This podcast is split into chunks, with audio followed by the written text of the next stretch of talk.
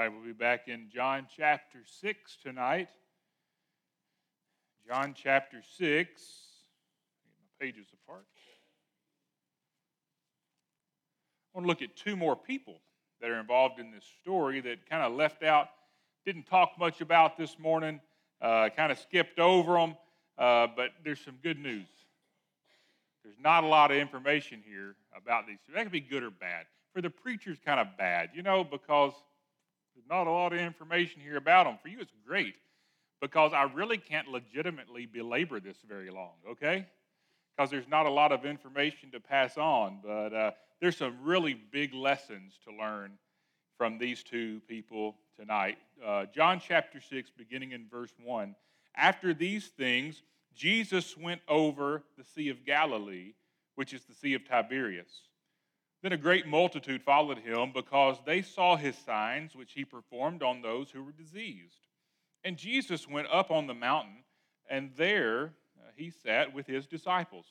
Now the Passover, a feast of the Jews, was near. Then Jesus lifted, his eye, lifted up his eyes, and seeing a great multitude coming toward him, he said to Philip, Where shall we buy bread that these may eat? But this he said to test him for he himself knew what he would do. Philip answered him, Two hundred denarii worth of bread is not sufficient for them, that every one of them may have a little. One of his disciples, Andrew, Simon Peter's brother, said to him, There's a lad here who has five barley loaves and two small fish, but what are they among so many? Then Jesus said, Make the people sit down. Now there was uh, much grass in the place, so the men sat down in number about 5,000. And Jesus took the loaves, and when he had given thanks, he distributed them to the disciples, and the disciples to those sitting down, and likewise of the fish, as much as they wanted. So when they were filled, he said to his disciples, Gather up the fragments that remain, so that nothing is lost. Therefore they gathered them up and filled 12 baskets with the fragments of the five uh, barley loaves which were left over by those who had eaten. Then those men, when they had seen the sign that Jesus did, said, This is truly the prophet who is to come into the world. Let's pray together. Father, I thank you again for your word. I thank you that it's true. I thank you that it's always true and it never changes. And Father, I thank you for the truths that we can learn even from a text uh, that's uh, been around for 2,000 years. I pray that you teach us tonight as we study your word in Jesus' name. Amen. Two people we're going to look at tonight, if you haven't figured it out already, we're going to look at the lad and we're going to look at Andrew. Now let's start with the lad, kind of reversed order from where they appear here, but there's not a lot known about this little boy. You know, that word lad is not a word that we use that often uh, anymore uh, in our modern day vernacular. So you might say, well, what does that even mean? How old is this person? Well, the truth of the matter is, we don't know how old uh, the person would be, but uh, s- several translations, I looked at a bunch of different English translations. Uh, of course, uh, we, here in the New King James Version, we have lad. a lot of translations say boy the Amplified Bible says little boy, but the Greek word that's used here is used uh, at least once also in Matthew and in Mark, but in two different stories. It's not the same uh, story, but in those two instances, this same Greek word is translated child, or in one, it's in the plural, so it's children. So uh, either way, it's a child. It is a young boy obviously, though, old enough, as far as we know from the context of the story, old enough to be wandering away from uh, his parents a little bit here. But we don't know his name, we don't know his age, but we do know he traveled with his snack. You know, this is my kind of kid, right? And um, just knowing young boys like I happen to know one, you know, traveling with a snack is a necessity. And uh, he had his five barley loaves and two fish. Now, you can learn a lot about a person from their snack. And this is no different here. So we get, start to put together a little more of this context about who is this lad, and, and I'm going somewhere with all this, so follow me here. He had five barley loaves. Of course, that's not like, you know, I saw the, um, the little sheet we use with our kingdom kids, the, young, the youngest group, uh, the uh, four and five year olds get a little take home sheet. And uh, it had the picture of the, I think that story was actually from the feeding of the 4,000, but uh, it had the uh, loaves, like big loaves of like French bread, like you'd see at Walmart up here in the bakery, you know? And so, like, that's not what we're talking about here. These would be more like a, a hush puppy, you know, five little barley loaves. Now, what is, why, why is we specifying barley loaves here? That's a big detail to know that it's barley because uh, barley was the cheapest of all the bread that you could get. It was held in contempt by most. It was the bread of the poor.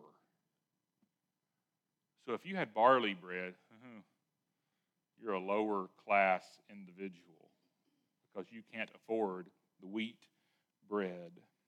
Gluten intolerance wasn't a thing back then. So, anyway. But uh, fish that we have here five loaves, two fish. Those are most likely about the size of a sardine. And pickled fish, right? Yum. I'm glad that I didn't live then. You know, snacks have come a long way since that day, but the pickled fish from Galilee were famous all over the Roman Empire. They would swarm there in the Sea of Galilee and they caught them and they pickled them. And they were sold as almost a, uh, a you know, a, a, I don't know, a delicacy may be too big of a word, but it was a famous snack, you know, that you could get all over the Roman Empire. Um, it's very common. So we have a child. We don't know his name, but we know from the context that he comes from a poor family. He had almost nothing, but he let Jesus have it all. Boy, that's a big lesson for us. Because what stands out to me is that this little boy's, what I'd call a pitiful excuse for a lunch or, or a snack, did more than six to eight months' worth of wages could do. Because you remember, that's what Philip said uh, just before this in verse 7. Philip said, We've only got 200 denarii and 200 denarii worth of bread wouldn't feed this crowd a, a morsel. 200 denarii was six to eight months worth of wages, depending on which scholar you're reading. And, and Jesus says, Well, let me show you what this poor little boy's snack will do, that your six to eight months worth of wages uh, can do. So we take what we have and we put it in Jesus' hand, and it'll do so much more than the greatest amount of wealth that we keep in our own hands. This little boy had faith. And how do we know that? Because he trusted Jesus with everything he had. The little boy reminds me uh, of the encounter Jesus had back in Matthew chapter 18. And you can turn there if you want to, you don't have to. But Matthew chapter 18, verse 1. I think about this text, looking at the story there with Jesus and this little lad. Matthew chapter 18, verse 1, it says, At that time the disciples came to Jesus, saying, Who then is the greatest in the kingdom of heaven? In other words, which one of us is the greatest in the kingdom of heaven? And Jesus called a little child to him and set him in the midst of them and said, Assuredly I say to you, unless you are converted and become as little children, you will by no means enter the kingdom of heaven. Therefore, whoever humbles himself as this little child is the greatest in the kingdom of heaven. Whoever receives one little child like this in my name receives me. Jesus reminds us, he reminded them there, reminds us today that our position means nothing. Jesus was able to do more with this little boy's lunch than he could do with all that the adults had to offer. I think one of the greatest unwritten truths of the Bible, if we can call it that, is found right here. It's found in the fact that we don't even know the little boy's name. I think that's there's a, just a huge lesson there. Because we have some of the disciples constantly jockeying to say who's the best, who's the greatest. And here again, in this miracle, Jesus was pointing to the little boy and saying, What he did is greater than anything you did. It's not all about name recognition. Well, it's not all about our name recognition. It's all about what we're willing to do to promote his name recognition. And that's what the little boy did. Second person is Andrew, verse 8. One of his disciples, Andrew, Simon Peter's brother. Mark 8, I mean, sorry, Mark 6, in uh, Mark's account of this same story, and verse 38 tells us that Jesus had sent the disciples out to survey the crowd. You know, we've got to feed them something. We don't have enough money to buy enough bread to feed them. And so Jesus sends them out amongst the crowd to survey what everybody had.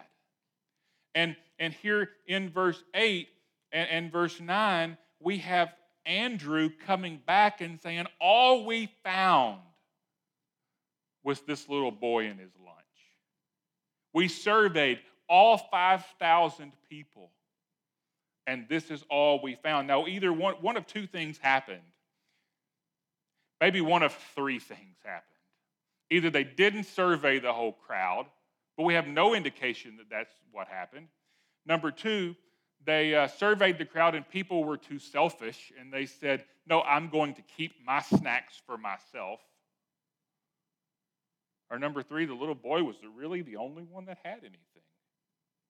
And I lean towards that last option because when we read Matthew, Mark, and Luke's accounts, it tells us that Jesus looked at the crowd and he had compassion on them.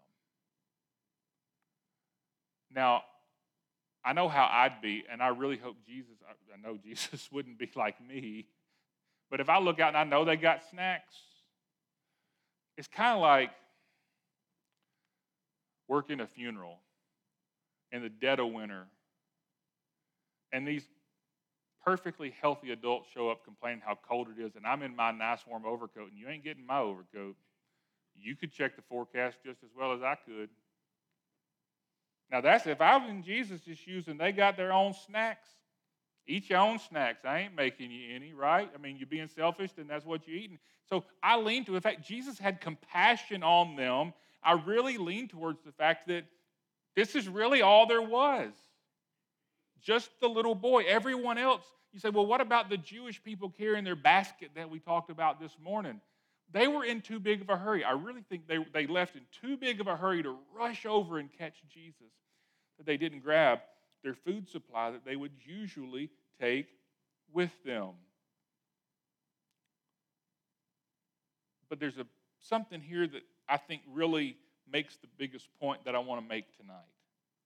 I don't think it's insignificant that when they returned from surveying the crowd, it's Andrew that brings the little boy to Jesus.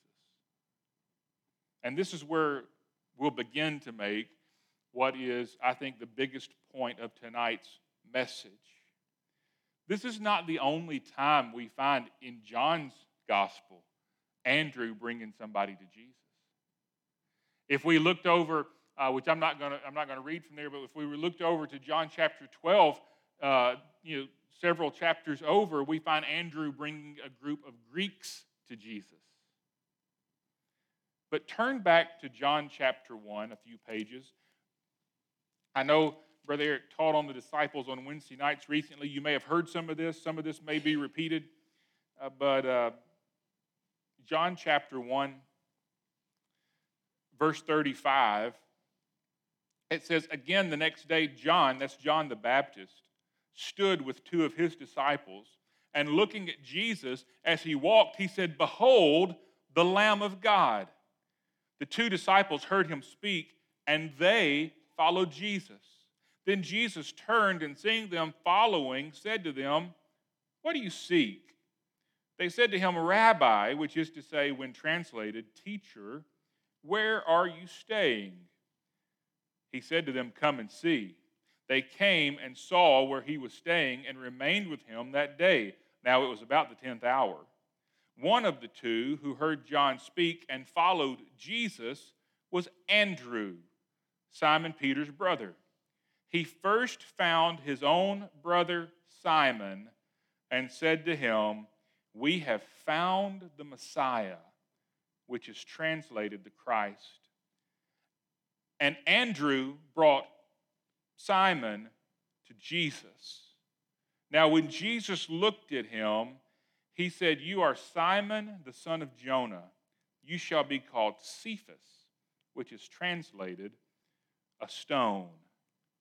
When Andrew first met Jesus, the very first thing he, he says, I got to introduce my brother to him. I got to go get Simon and bring him to Jesus. Andrew brings his brother to Jesus. And of course, Jesus sees Simon's potential from the very beginning, and he says, Your name's, know, call you Simon. I'm going to call you Cephas, which translated over into the Greek is Peter. I'm going to call you Peter, is what he says. What do we know about this man named Simon Peter? John MacArthur sums up Peter's former life up to this point and continuing on for a little while like this. This young man named Simon, who had become Peter, was impetuous, impulsive, and over eager. What happened after three years with Jesus? Turn to Acts chapter 2. He wasn't perfect by any means. You know, he denied Jesus right before Jesus was crucified. Jesus appeared to him and restored him. Jesus ascends to heaven. And we don't find Andrew standing up preaching on the day of Pentecost. But we find the one that Andrew brought to Jesus. And in Acts chapter 2, uh, verse 14, the Holy Spirit's fallen on the day of Pentecost. Verse 14, but Peter, standing up with the eleven, raised his voice and said to them, Men of Judea and all who dwell in Jerusalem, let this be known to you and heed my words. Now, we're not going to read it all. Skip to verse 36. He tells them all about Jesus. He makes the case for the fact that Jesus is the Messiah. Verse 36 Therefore, let all the house of Israel know assuredly that God has made this Jesus whom you crucified, both Lord and Christ. Now, when they heard this, they were cut to the heart and said to Peter uh, and the rest of the apostles, Men and brethren, what shall we do? Then Peter said to them, Repent, and let every one of you be baptized in the name of Jesus Christ for the remission of sins, and you shall receive the gift of the Holy Spirit. For the promise is to you and to your children and to all who are far off, as many as the Lord our God will call.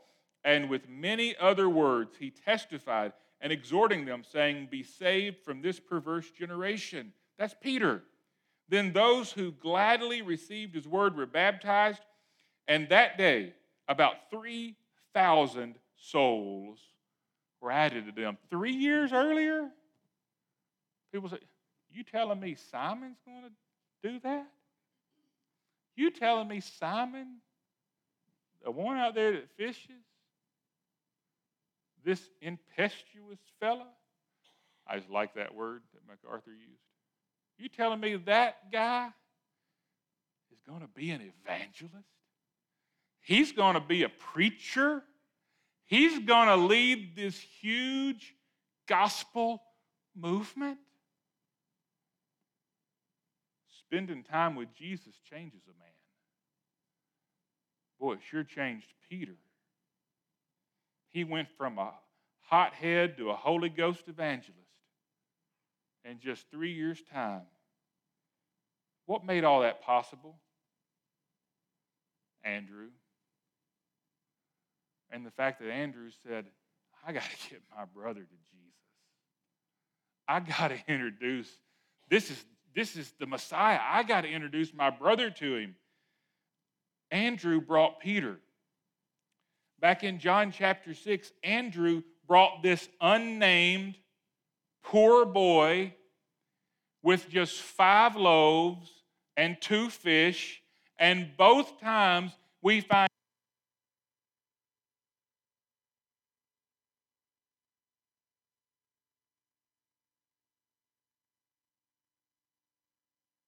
excuses fly out the window when we read the Bible. We like to say, I don't have anything to offer. I'm just looking out amongst the crowd, and I don't know what your bank account looks like. But just surveying the folks here and what I know about you, we've got more than that little boy had in his possession. Some people might say, well, maybe when I have it all together, I'll serve Jesus. Boy, I'm so glad Peter didn't wait till he had it all together to serve Jesus. Maybe when I'm stronger in my faith, I'm glad Peter didn't make that excuse. As a matter of fact, Paul addresses this and we'll close. 1 Corinthians chapter 1 verse 26. 1 Corinthians chapter 1 verse 36. Paul says, "For you see your calling, brethren, that not many wise according to the flesh, not many mighty, not many noble are called. But God has chosen the foolish things of the world to put to shame the wise. And God has chosen the weak things of the world to put to shame the things which are mighty, and the base things of the world, and the things which are despised, God has chosen, and the things which are not to bring to nothing the things that are that no flesh should glory in his presence. God uses the weakest. God chooses the weakest. That's why he chooses me and you. And he wants us to work for him. That's why he chose the little boy. That's why he brought the little boy, and God ordained this meeting with the little boy and Andrew so that Andrew could bring the little boy to Jesus because that little boy just had five little barley loaves and two fish. And the only way to describe it is it's a miracle and to give God the glory. God doesn't need us to have it all together, He uses the weak so that He receives the glory. So, no matter how little we think we have to offer Jesus, He can take what we offer in faith and work miracles for the kingdom of God. Is there anything before we close? If not, if you'll stand and we'll be dismissed with a word of prayer.